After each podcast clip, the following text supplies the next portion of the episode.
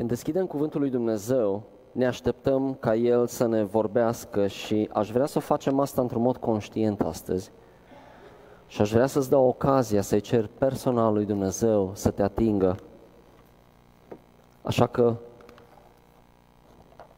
o să mă rog și o să las un pic de timp ca Dumnezeu să-ți vorbească ție și tu să vorbești cu El. Doamne, îți mulțumesc pentru această dimineață și o nouă ocazie de a deschide cuvântul Tău. Doamne, ce minunat este că putem să ne închinăm liberi. Ce minunat este să putem să cântăm, să ne bucurăm de prezența Ta, de binecuvântările Tale. Doamne, îți mulțumim din inimă pentru asta. Și acum vreau să vă las timp de câteva secunde um, oportunitatea aceasta de a vorbi cu Dumnezeu și de a-i cere ca uh, cuvântul lui Dumnezeu să vă impacteze astăzi.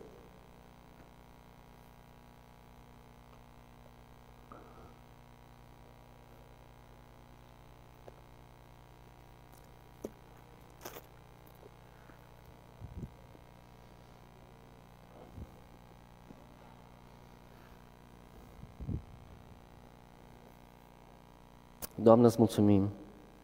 Amin. Amin. Astăzi o să citesc un text mai lung, vă rog, uh, luați loc. O să vă invit să deschidem împreună în uh, Matei, capitolul 9. Și înainte să mă apuc să citesc, citesc, aș vrea să vă invit să faceți un exercițiu de imaginație și anume să stați în acea scenă. Vreau să vă imaginați că sunteți acolo în timp ce se întâmplă aceste evenimente. Matei, capitolul 9, începând cu versetul 1, o să citim între capitolul, o să fie un pic mai lung.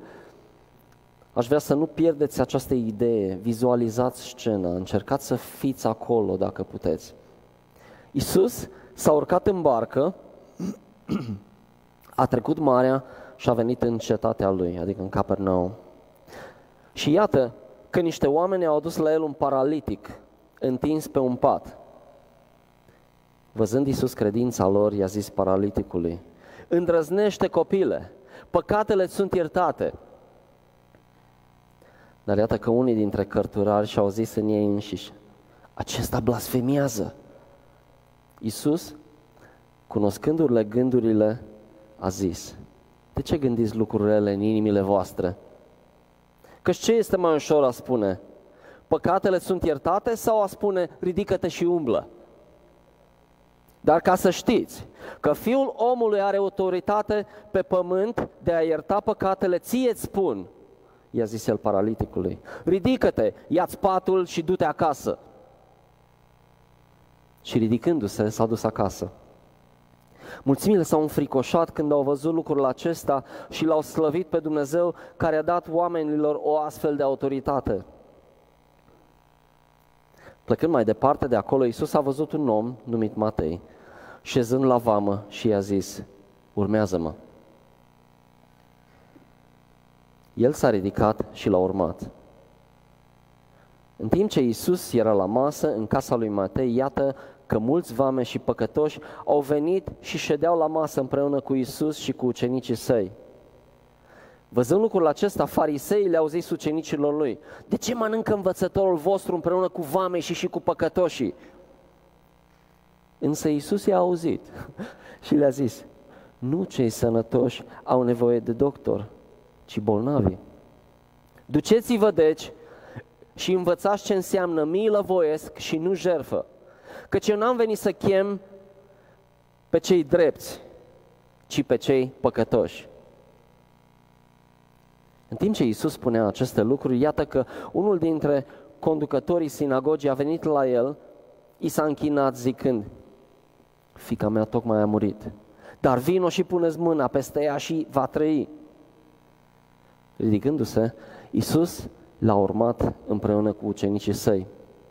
Și iată că o femeie care de 12 ani avea o scurgere de sânge, apropiindu-se prin spate, s-a atins de marginea hainei lui, căci își zicea în ea însăși, dacă doar aș atinge haina lui, voi fi vindecată. Isus, întorcându-se și văzând-o, i-a zis, îndrăznește fică, credința ta te-a vindecat. Și femeia a fost vindecată chiar în ceasul acela. Când a ajuns Isus la casa conducătorului sinagogii și a văzut cântăreții la fluier și mulțimea tulburată, le-a zis, plecați, pentru că fetița n-a murit, ci doarme. Dar ei râdeau de el.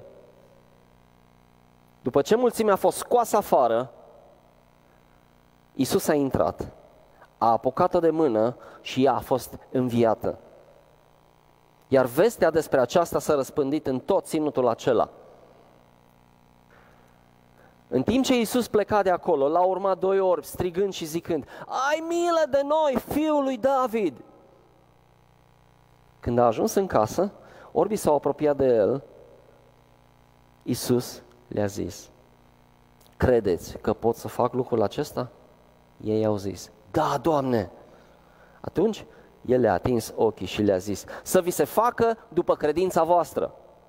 Și ochii lor au fost deschiși Iisus i-a avertizat și le-a zis, vedeți să nu știe nimeni. Dar ei, ieșind afară, au răspândit vestea despre el în tot ținutul acela. După ce au plecat ei, iată că au adus la Iisus un om mut care era demonizat. După ce demonul a fost alungat, mutul a vorbit. Mulțimile au rămas uimite zicând, niciodată nu s-a văzut așa ceva în Israel. Însă fariseii ziceau, el alungă demonii cu ajutorul conducătorului demonilor. Iisus călătorea prin toate cetățile și satele, dând învățătură în sinagogi, predicând Evanghelia împărăției și vindecând orice boală și orice neputință. Când a văzut el mulțimile, i s-a făcut milă de ele, pentru că erau necăjite și risipite, ca niște oi care nu au păstor. Atunci le-a zis ucenicilor săi, secerișul este mare, dar lucrătorii sunt puțini. Deci rugați fierbinte pe Domnul secerișului să trimită lucrători la secerișul său. Amin. Acesta e pasajul nostru de astăzi și dacă vom avea timp vom mai intra uh, puțin și în capitolul 10.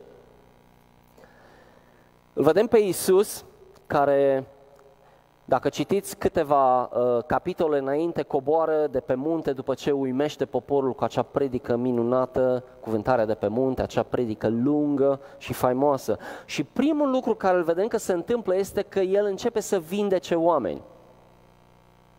Și începe, de fapt, cu capitolul 8, dacă vă citiți un pic înapoi, o să vedeți un lepros, o să vedeți uh, uh, că vine un centurion, un, un sutaș la Isus și spune, roagă-te pentru pentru slujitorul meu și el este vindecat chiar fără să mai ajungă la acel slujitor. Apoi continuă cu soacra lui Petru, după aia urmează doi demonizați, după aia începe toată această cascadă de vindecări din capitolul 9. Vedem ce se întâmplă, vedem aceste minuni absolut incredibile și te gândești, wow, ce perioadă, ce timp. Ați fost acolo în scenă în timp ce citeam? V-ați imaginat cum e să fie acolo? Cum e să fii în prezența lui Dumnezeu și să vezi toate aceste minuni?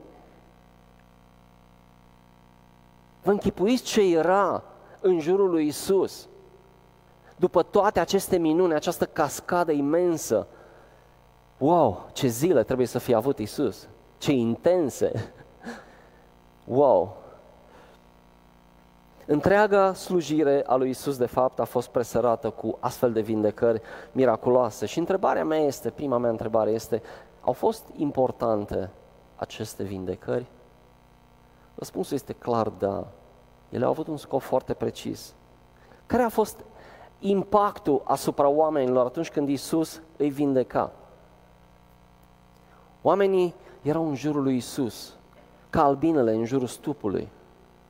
Iisus aproape că nu mai avea timpul lui uh, intim, pentru că tot timpul erau oameni în jurul lui. De ce? Pentru că erau atrași de acest mare om, spuneau ei, acest proroc. Dar e mai mult decât atât. Aceste vindecări sunt relevante pentru noi astăzi. Pentru că știm că Dumnezeu vindecă și astăzi. Am văzut asta în săptămânile care au trecut. Și rugăciunea mea este ca astăzi, în timp ce citim Cuvântul lui Dumnezeu, Dumnezeu să atingă pe unii dintre noi și să fie vindecați. Și mai vedem un lucru, înainte să intrăm puțin în detaliu, vedem că de fiecare dată când ceva bun s-a întâmplat, când un om a fost vindecat, tot timpul au fost acolo oameni care au criticat ceea ce a făcut Isus. Nu e bine ce face. Nu e bine deloc.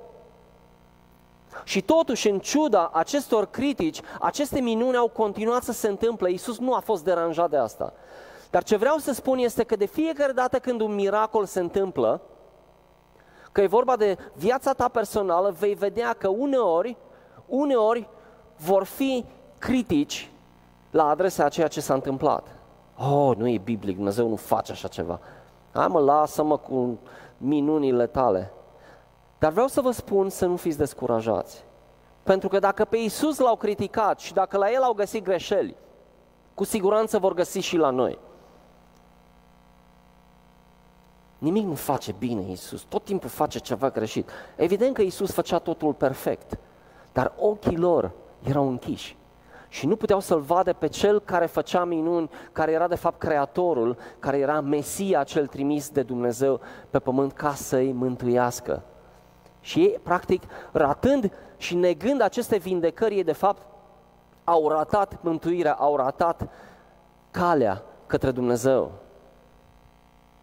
Și vreau să atrag atenția asupra uh, câtorva idei astăzi. Vreau să vorbesc un pic despre credința oamenilor de atunci și implicit și credința noastră. Vreau să vorbesc în al doilea rând despre faptul că semnele sau minunile sunt de fapt niște semne tot timpul care arată către Isus. Mai apoi vreau să vorbesc despre compasiunea lui Isus, care o vedem în aceste ultime versete din capitolul 9.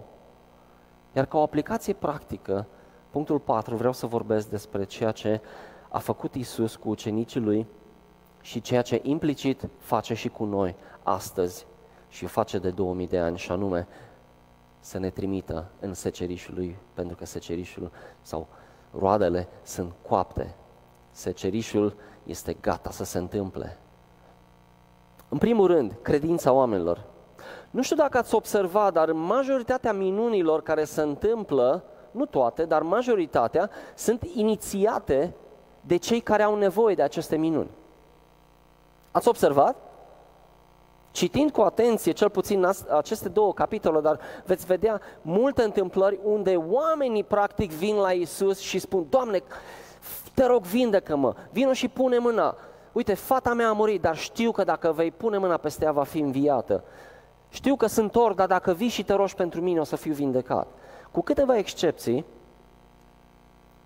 cu câteva excepții, vedem că minunile și vindecările au fost inițiate de cei care au avut nevoie de ele. Sau, dacă aceștia nu erau în stare, au fost alții care i-au luat, cum a fost cu paraliticul, cum a fost cu fetița care tocmai murise, au fost alții care i-au luat și i-au dus la Isus. Și îmi place felul în care, în care uh, Isus onorează, dacă vreți, credința acestor oameni. Bineînțeles că vindecările și așa cum sunt toate lucrurile bune vin de la Dumnezeu. El este inițiatorul, nu a fost ideea omului. Dar omul a răspuns prin credința lui cerând aceste lucruri.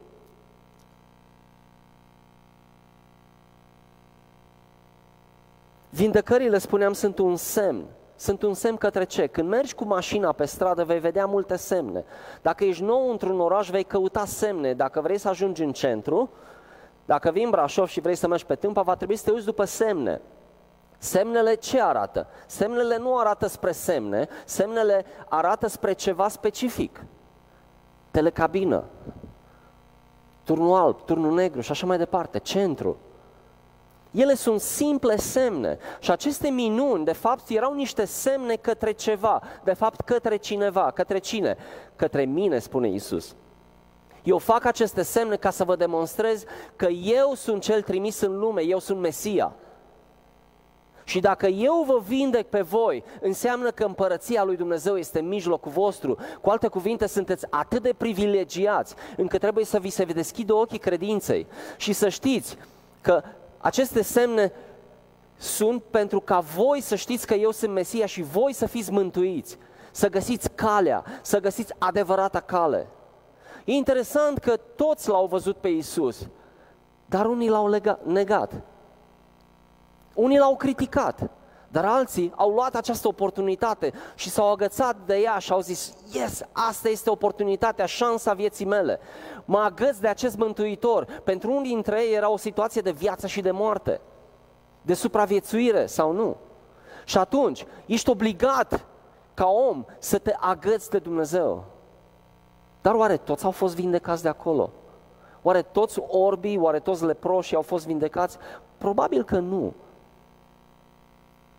numai aceia care au venit la el.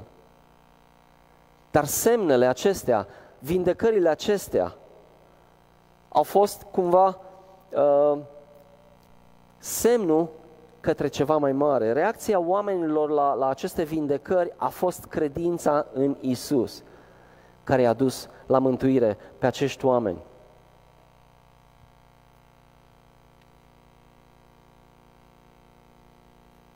Dacă atunci vindecările au fost atât de importante pentru oameni,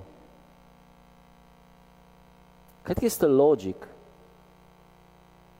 să tragem o concluzie că aceste vindecări care astăzi se întâmplă și care s-au întâmplat chiar în mijlocul nostru nu de mult, ele sunt niște semne către ceva, către Mântuitorul. Unii dintre voi care ați fost vindecați, deja îl cunoașteți pe Mântuitorul și atunci te întrebi la ce sunt bune aceste semne. Deja știu care este calea, deja știu că există un Mântuitor. Dar aș vrea să te gândești și să iei ca o primă aplicare a acestui pasaj de astăzi, dacă ești deja în Hristos și cunoști deja calea, să știi că aceste semne nu sunt doar pentru tine. Aceste semne sunt o, o, o unealtă evanghelistică extraordinară pe care Dumnezeu ți-a dat-o ca și cadou, ca tu să o folosești spunând altora despre Dumnezeu. Uite un semn că Dumnezeu este în mijlocul nostru. Uite un semn că El este singura cale către cer. Vino și vezi. Și această invitație care noi o dăm celor care încă nu-L cunosc pe Dumnezeu, poate familiile noastre, rudele noastre, este o, o invitație extraordinară. Alegerea este evident a lor. Și unii dintre ei vor critica și nu vor crede așa, du-te mă, lasă-mă în pace. Dar nu contează. Sper că nu ești descurajat. Pentru că nici Isus n-a fost descurajat. Și nici ucenicii atunci când au pus în aplicare, dacă citiți faptele apostolilor, nu au fost deloc deranjați de necredința uh, celor mai mari peste ei, farisei, cărturari de atunci, care chiar i-au biciuit. Și ce dacă noi o să propovăduim, noi nu putem să tăcem. Și aceasta este o prima aplicare, dacă vreți, a acestui pasaj. Dacă Dumnezeu te-a vindecat, folosește aceste exemple ca să, ca să dai mai departe vestea bună. Dar poate zici, a, pe mine nu m-a vindecat sau s-a întâmplat de mult. Nu contează. Nu contează dacă încă Dumnezeu nu te-a vindecat. Eu cred că majoritatea dintre voi ați experimentat la un moment dat o vindecare fizică, emoțională, ca să nu mai zic de intervenții supranaturale ale lui Dumnezeu într-o situație. Mi se pare că aceste evenimente sunt niște cadouri din partea lui Dumnezeu pentru noi. În primul rând să ne bucurăm de ele, da, să-L vedem că Mântuitor este aproape de noi de fiecare dată, dar în același timp este o unealtă atât de ușoară pe care putem să o folosim atunci când vorbim cu oamenii despre Dumnezeu. În viața mea Dumnezeu a făcut o grămadă de vindecări. Din păcate am avut nevoie. Dar vă spun, pentru mine, cea mai sau favorita, uh, subiectul meu favorit despre care să vorbesc atunci când vreau să inițiez o discuție cu cineva care încă nu cunoaște pe Dumnezeu, este să vorbesc despre ce a făcut Dumnezeu în viața mea. Este simplu. Este simplu. Mai ales unii dintre ei care mă cunosc și știu cum eram. Este foarte simplu. Este de nenegat. Nu este o informație la mâna a doua, este ceea ce mie mi s-a întâmplat. Și este extraordinar de ușor să vorbești. Sau Ghiciți ce am făcut după săptămânile în care Dumnezeu a vindecat pe unii dintre voi? Peste tot unde am mers, Peste tot unde am mers am folosit exemplele voastre de vindecare. Și cu oricine am avut ocazia să vorbesc, am spus ce s-a întâmplat la noi în biserică. Ideea nu era să atragem atenția către biserică. Nu asta e important. Important este să atragem atenția, să îndreptăm atenția către Isus, așa cum aceste minuni, aceste semne îndreaptă atenția către Isus. Am vorbit de credința oamenilor, am vorbit despre felul în care Dumnezeu binecuvântează și onorează în același timp credința noastră, am vorbit despre semnele pe care uh, vindecările le arată, și anume direcția către Isus. Și vreau să, să vorbesc despre compasiune, despre milă și despre compasiune. Spune acolo în versetul 35, Iisus călătorea prin toate cetățile și satele, dând învățătură în sinagogi, predicând Evanghelia împărăției și vindecând orice boală și orice neputință. Și vreau să atrag atenția asupra versetului 36. Când a văzut el mulțimile, i s-a făcut milă de ele. Și ne gândim, Iisus e tot puternic. El putea să facă orice. El știa că poate să vindece, el știa că poate să le rezolve mâncarea, lipsa lor de mâncare. A văzut 5.000 de oameni, putea pur și simplu să-i, să, să le dea de mâncare fără nicio nimic sufletește. Dar Iisus spune, a fost umplut de compasiune, de milă. Când s-a uitat la Lazar, cel pe care știa că urma să-l vindece, să-l învie din morți, cel mai scurt verset din Biblie vorbește exact despre acest lucru. Iisus plângea. Sau o traducere mai exactă, exactă Iisus plângea în hohote. Sărea cămașa pe el de compasiune. Așa cum spunem noi. Iisus a fost mișcat de compasiune când a privit mulțimile i s-a făcut milă de ele. De ce? Pentru că erau necăjite și risipite ca niște oi care n-au păstor.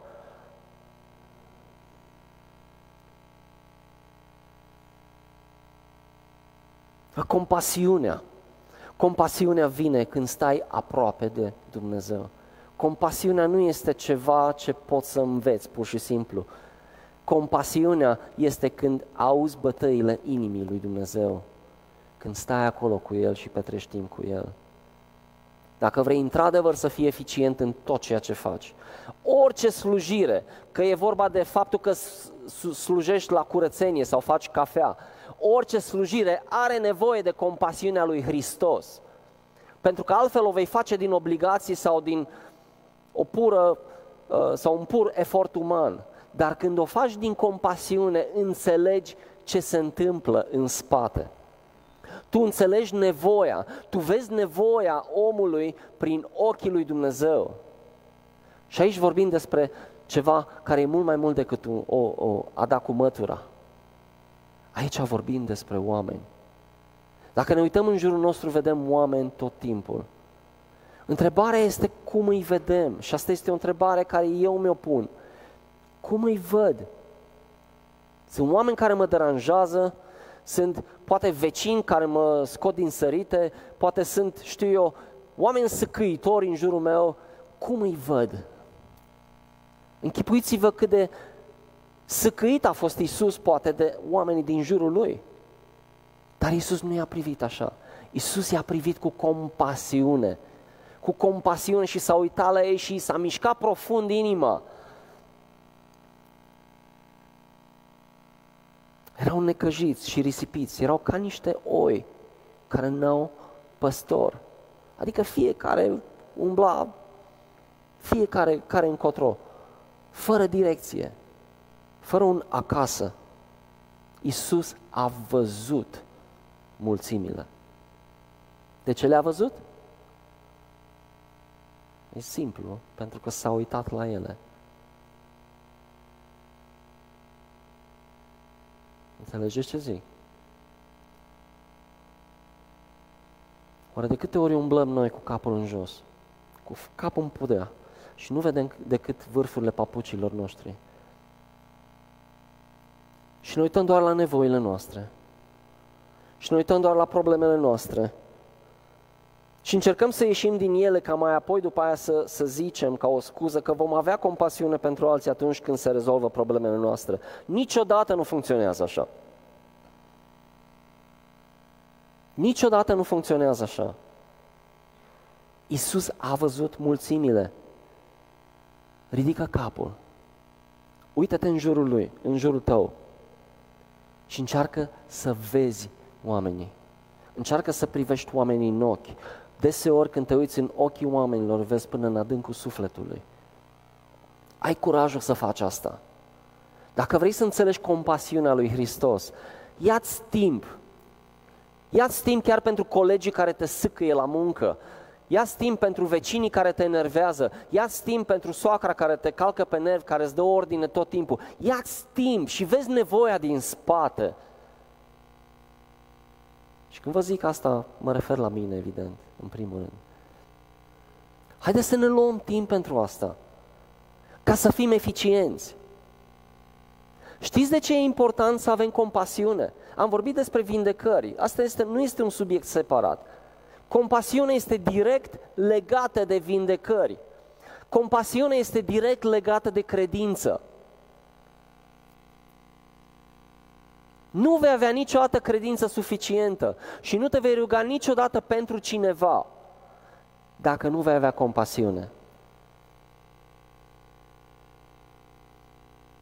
Și niciodată nu vei face asta sau nu vei avea compasiune dacă nu stai mai întâi în prezența lui Dumnezeu.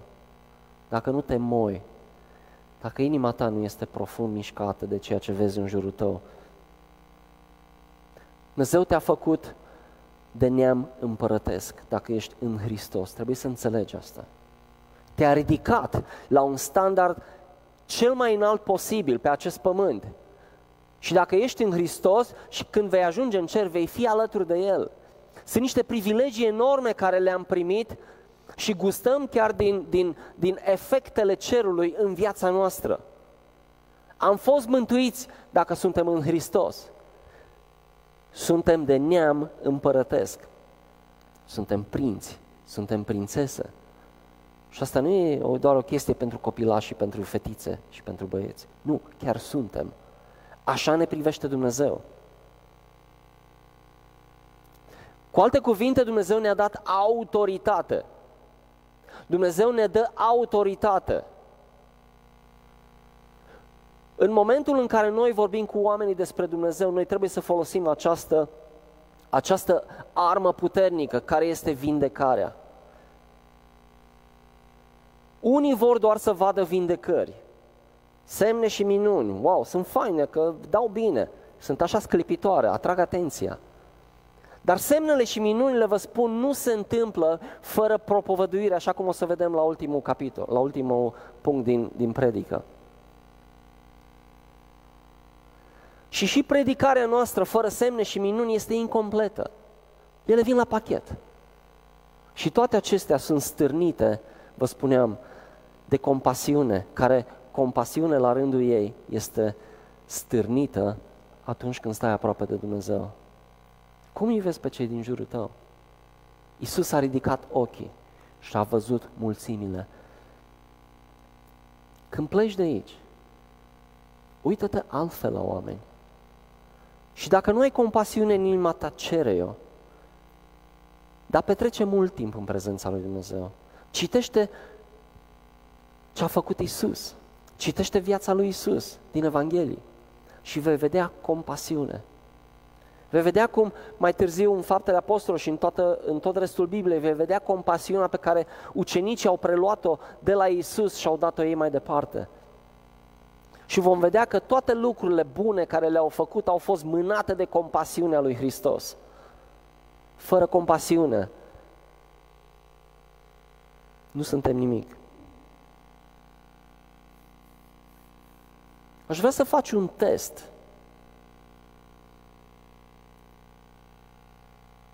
Aș vrea să te întreb pe tine însuți. Cât de preocupat ești de cei din jurul tău. Și asta nu e o simplă invitație să te fac eu să te simți așa vinovat. Nu despre asta este vorba. Nu despre asta este vorba. Dar Dumnezeu a pus ceva în tine. Și numai în momentul în care tu exersezi aceste lucruri care Dumnezeu le-a pus în tine, adică să dai mai departe, doar atunci vei fi împlinit. Vă spun, nu există satisfacție mai mare decât să vezi pe cineva pentru care te-ai rugat, cu care ai vorbit și care este mântuit. Sau cineva pentru care te-ai rugat și a fost vindecat. Nu există o satisfacție mai mare. Este incredibil. Bucuria oamenilor care îl cunosc pe Dumnezeu, acea bucurie a mântuirii, este molipsitoare și te ajută pe tine, este chiar și pentru tine un combustibil să mergi mai departe. Deci cu cât o faci mai des, cu cât vezi, vei vedea mai multe minuni în jurul tău de genul acesta, oameni care se întorc la Dumnezeu, poate oameni pentru care te-ai rugat și au fost vindecați și dau glorie lui Dumnezeu, tu de fapt ești cel care ești înviorat. Asta este o mare parte a umblării noastre creștine. Umblarea noastră creștină nu este cum să avem grijă de noi, de familia mea, dă la o parte, asta e familia mea. Sunt chemat pentru familia mea, atât. E posibil să fie sezoane în viața ta în care ești foarte prins, mai mult decât ai, îți place cu familia ta, poate ai copii mici, dar nu despre asta este vorba. Este mult mai mult decât atât. Dumnezeu te cheamă la compasiune.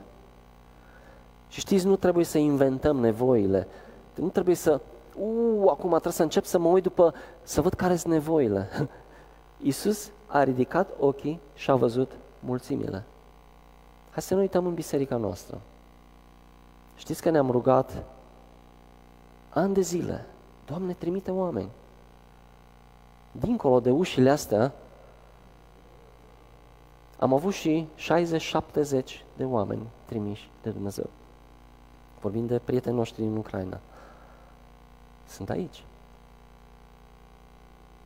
Te-ai gândit vreodată într-un mod foarte, foarte activ ce poți tu să faci, ce pot eu să fac ca să-i ating? Aici nu vorbim de vinovăție, nu mă înțelegeți greșit. Dar nu trebuie decât să ridicăm ochii. Sunt aici. E incomod, știu, că nu vorbește nici engleză, nici română, nici rusă, nici nu știu ce. Vorbesc ucraineană, unii dintre ei. De unde să știu eu rusă sau ucraineană? Slavă Domnului pentru telefoanele noastre deștepte, care știu să vorbească toate limbile. Sincer. Eu să mă întâlnesc nu peste mult timp cu cineva și nu știu o boabă. Așa o să fac. O să iau telefonul și zic Google help me. Ajută-mă. și o să o facă. Dar ideea este că trebuie să faci ceva în direcția asta. Îmi place de unii dintre voi, cred că Morica e campion aici, vine tot timpul. Morico, ești un exemplu, sincer. De fiecare dată când intru în sală, deseori nu o văd că e în genunchi și freacă mocheta, dar deseori o văd vorbind cu oamenii de aici. În ce limbă? Nu știu. Abănuiesc că folosești un pic de engleză, folosești telefonul, dar se întâmplă lucruri de genul ăsta. Fiecare dintre noi putem să facem asta. Îmi place de unii dintre voi care ați venit și le-a slujit în bucătărie. Oamenii nu înțeleg cuvintele voastre, dar văd faptele voastre. Îmi place când veniți și ajutați la curățenie, îmi place când veniți să, să, să amenajăm niște camere. Ei văd lucrurile astea și sunt fantastice și vă spun că astea vorbesc mai mult decât cuvintele noastre. Dar hai să ne uităm dincolo de ușile astea sau de ușile de, de la intrare, hai să ne uităm în familiile noastre, în vecinătatea, în proximitatea noastră. Pe cine trebuie noi să vedem? Și unde putem să ne ridicăm ochii ca să vedem acești oameni? Și cum putem să folosim aceste unelte evanghelistice? Cum putem să vorbim despre vindecări? Cum putem să ne rugăm pentru oameni? Oh, dar n-am curaj să mă rog pentru oameni că dacă nu se vindecă, și ce dacă? Dumnezeu spune să o faci. Și nu zice că ar fi o idee bună, este o poruncă. Du-te și fă Mi-aduc aminte, odată m-am dus să mă rog pentru cineva care era în comă la spital Și am făcut marea greșeală, vă spun, am făcut marea greșeală să iau pe cineva cu mine care știam clar că este sceptic, care nu credea în vindecări, care nu credea nici în Dumnezeu, nu credea în absolut nimic. Și l-am luat cu mine pe acel om și mă rugam pentru, pentru acel bolnav care era în comă și parcă l-auzeam pe diavol râzând în spate. și mă gândeam, oh, ce greșeală am făcut. Mi-a plăcut ce a făcut Isus aici. Dacă ați văzut când, când, au fost, uh, când a fost cazul acela cu, cu fetița, unde tatăl a venit la Isus, vino, doar puneți mâna peste ea și va fi vindecată. Ce a făcut Isus? Au luat ucenicii și s-a dus acolo. Și o gloată mare venea după el. Ce a făcut Isus în primul rând? Aici e ușa, voi de aici rămâneți. Voi ce cântați aici? Ce toți jeliți? Plecați de aici. Ce au făcut? Au râs de el. Dar au râs dincolo de ușă. Isus s-a dus, a pus mâna pe fetița aia, a luat-o de mână și s-a trezit. Uneori este efectiv nevoie să ne separăm de cei care fac astfel de lucruri atunci când ne rugăm. Pentru că diavolul îi place să, să facă glume pe seama noastră și să râde de noi, să facă mișto de noi atunci când noi ne rugăm. Și vocea care deseori auzim atunci când punem mâinile peste bolnavi este, ha, mă, fi serios, mă. Tu chiar crezi că o să... Mergeți, puneți mâinile peste bolnavi, vindecați V-am dat putere, v-am dat autoritate, sunteți copiii mei, sunteți fii și fiice. V-am dat autoritate să puneți mâinile peste bolnav, să alungați demonii, chiar să înviați morții. Ha, mă, chiar crezi că... Nu, ți-am dat autoritate. Rugăciunea Tatăl nostru spune, facă-se voia ta precum în cer, așa și pe pământ. V-ați gândit vreodată la profunzimea acestui lucru? Știu că ați făcut-o. Dar dacă stăm să medităm un pic la aceste gânduri, cum e în cer, așa și pe pământ, atunci nu mai e loc de râsete și de mișto. Diavolul trebuie să tacă atunci când pui mâna peste cineva și este vindecat și te rogi pentru cineva. Diavolul nu are ce să comenteze, nu are nicio autoritate și dacă îi spui în față, va pleca pentru că se teme de numele lui Isus. Cum ai poruncit, cum ai spus numele de Isus, demonii se, se înfricoșează și pleacă. Aceasta este autoritatea care a fost pusă peste noi. Și atunci când ne rugăm pentru oameni și le dăm Evanghelia, pentru că sunt la pachet, haideți să o facem cu credință, pentru că Dumnezeu este Cel care ne autorizează.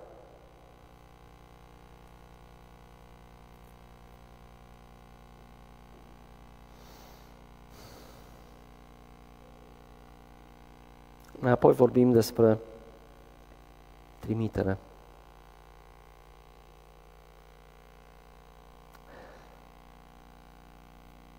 În capitolul 9, la sfârșit, spune acolo, rugați fierbinte pe Domnul secerișului să trimită lucrători la secerișul său. Și așa se încheie capitolul. Și probabil mă gândesc că ucenicii pentru că erau cu Isus, au vrut, nu au vrut, probabil că s-au rugat în direcția asta. O, Doamne, trimite, trimite, trimite. Fără să, probabil să-și dea seama că răspunsul la rugăciunile lor au devenit chiar ei. Pentru că imediat în capitolul 10 zice așa, Isus i-a chemat pe cei 12 ucenici ai săi și le-a dat autoritate asupra duhurilor necurate ca să le alunge și să vindece orice boală și orice neputință. Și pe acești 12 a trimis, spune versetul 5, după care în versetul 7, în timp ce mergeți, atenție, predicați, spuneți că împărăția cerurilor este aproape, vindecați pe cei bolnavi, înviați pe cei morți, curățiți pe cei leproși, alungați demonii. Uhu. Dar zice că le-a dat autoritate. Ei bine, această autoritate este peste Biserica lui Hristos. Motivul pentru care nu vedem așa de des este că, în primul rând, e suveranitatea lui Dumnezeu când vindecă. Hai să o spunem pe a dreaptă. Este Dumnezeu cel care, care alege pe cine să vindece și pe cine nu. Dar în același timp, vedem că biserica este deseori speriată să se roage pentru astfel de lucruri și atunci nici nu vedem foarte multe minuni. Și atunci trebuie să reglăm ceva aici ca o mașinărie care nu merge bine, noi trebuie să reglăm acest, această unealtă evanghelistică care este vindecarea, alungarea de demoni. Vă spun, când vii cu, în autoritatea lui Hristos, demonii nu au ce comenta. Îți vor face șicane, vor râde pe la spate, dar trebuie să le poruncești să plece în numele lui Isus, pentru că nu au nicio șansă. Și cu cât o faci mai des, cu atât vei prinde curaj și vei vedea cât de eficientă este această armă. Probabil că nu se așteptau să devină, cum ziceam, răspunsul la propria lor rugăciune. Le-a poruncit, nu i-a sfătuit, le-a poruncit să elibereze, să vindece, să predice.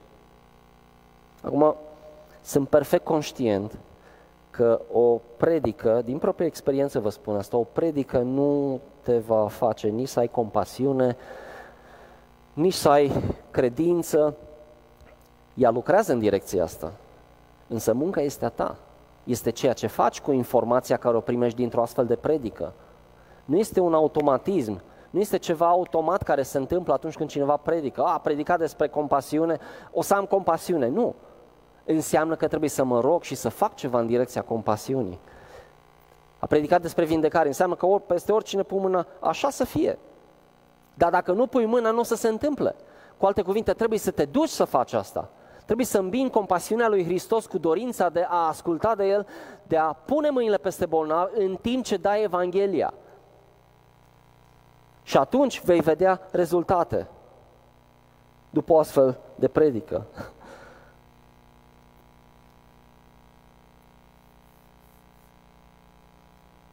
Compasiunea se menține hrănindu-te, spuneam, cu cuvântul lui Dumnezeu, rugându-te și, și uneori cu post. Uneori cu post. Știu că nu e foarte popular postul. Dar dacă te doare cu adevărat o anumită situație, vei ajunge și să postești. E ok și așa.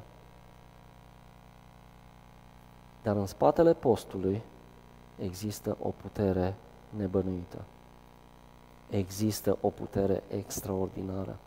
De ce credeți că de fiecare dată când biserica noastră se roagă la început de an sau în septembrie, cum o să facem octombrie poate, Dumnezeu ne vorbește atât de clar?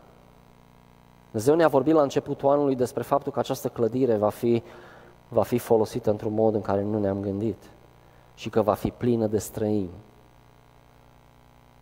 Pentru că am postit pentru că ne-am pus timp deoparte. Vă închipuiți ce se întâmplă când îți pui timp deoparte pentru Dumnezeu? Vreau să vă încurajez să încercați să postiți, să încercați să petreceți timp cu Dumnezeu, pentru că există putere. Această dedicare 100% pentru Dumnezeu, pentru câteva zile sau poate chiar numai pentru o zi, dacă nu poți mai mult, Dumnezeu o răsplătește.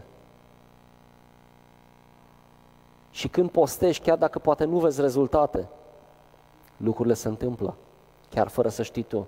De ce? Pentru că ai fost ascultător. Și Dumnezeu onorează, știm, din cuvântul lui spune că onorează de fiecare dată ascultarea. Cerul, vă spun, este profund mișcat atunci când există în biserică acte de credință. Atunci când noi ne rugăm pentru oameni și aici, când vorbesc despre vindecări, să știți că nu mă refer doar la vindecări. Noi putem să ne rugăm și pentru situații dificile, pentru intervenții în situații de lipsă de bani sau mai știu eu ce, sau în loc de muncă și lucruri de genul ăsta. Pentru orice situație Dumnezeu ne îndeamnă să ne rugăm. Și aceasta este din nou o, o unealtă evanghelistică extraordinară. Roagă-te cu oamenii. Sunt unii care spun, pune-L pe Dumnezeu la încercare. Că nu tu îl pui, îl pune El și este credința Lui care se zidește. Pune-L pe Dumnezeu la încercare și lui Dumnezeu îi place, vă spun, îi place să onoreze credința unor oameni care încep încet, încet să se apropie de El. Am auzit de niște minuni extraordinare, unde când, au, când acești oameni au zis, ok, Doamne, te pun la încercare, dacă nu îmi vorbești într-un anumit fel și uneori Dumnezeu chiar răspunde în felul în care ei cer, într-un mod ridicol uneori, dar Dumnezeu onorează credința lor. Și vedem cum vine în viața lor și se întâmplă lucrurile respective. Dar noi putem să încurajăm oamenii să facă asta. Este o unealtă extraordinară. Folosiți-o atunci când vorbiți cu oamenii. Iar legat de, de rugăciune, știu că e cumva ultima pe listă de multe ori, și nu doar la noi în biserică, ci în orice biserică. Rugăciune, întâlnirile de rugăciune sunt cam pe ultimul loc. Dacă am timp, dacă mă simt bine, dacă uh, sunt odihnit, dacă... Dacă am înțelege puterea care stă în spatele rugăciunii, vă spun că am fi în, în același număr, dacă nu mai mare, la întâlnirile de miercuri. Pentru că noi când ne rugăm, cerem puterea lui Dumnezeu și chiar o experimentăm. Aceasta este puterea lui Dumnezeu. Și mă rog ca Dumnezeu să-mi deschidă mie, în primul rând, ochii și nouă tuturor despre ce înseamnă să ne rugăm și să ne postim după placul Lui și să-L căutăm pe Dumnezeu cu adevărat. Și când vorbesc despre evangelizare, știu, vă spun din proprie experiență că sunt unii, poate chiar aici, care se simt vinovați când aud aceste cuvinte. Dar nu e cazul. Nu e cazul. Pentru că Dumnezeu nu-și cere să fii decât ceea ce te-a creat să fii. Dumnezeu nu te pune într-un loc în care, în care nu ești decât dacă El vrea. Dumnezeu te va pune în proximitatea, va pune oameni în proximitatea ta ca tu să-i atingi acolo unde ești. Și dacă Dumnezeu îți va vorbi să pleci în altă parte, asta este cu totul altceva.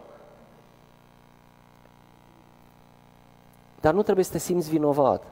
Această mărturisire despre Dumnezeu, această ușurință de a ne ruga pentru bolnavi ori de câte ori este nevoie, chiar și pentru oameni străini, trebuie să vină într-un mod natural și trebuie să vină din umblarea noastră cu Dumnezeu. Altfel, va fi un chin. Va fi un chin. Mai bine nu o faci. Dar fă fă cu credință și vei vedea, vei vedea rezultate. Răspunsul este mâna lui Dumnezeu, să nu uităm asta. Noi ne rugăm, El vindecă. Nu e puterea noastră cea care eliberează, ci e puterea lui Dumnezeu și nouă ne-a fost dată această autoritate să poruncim demonilor. Este incredibil.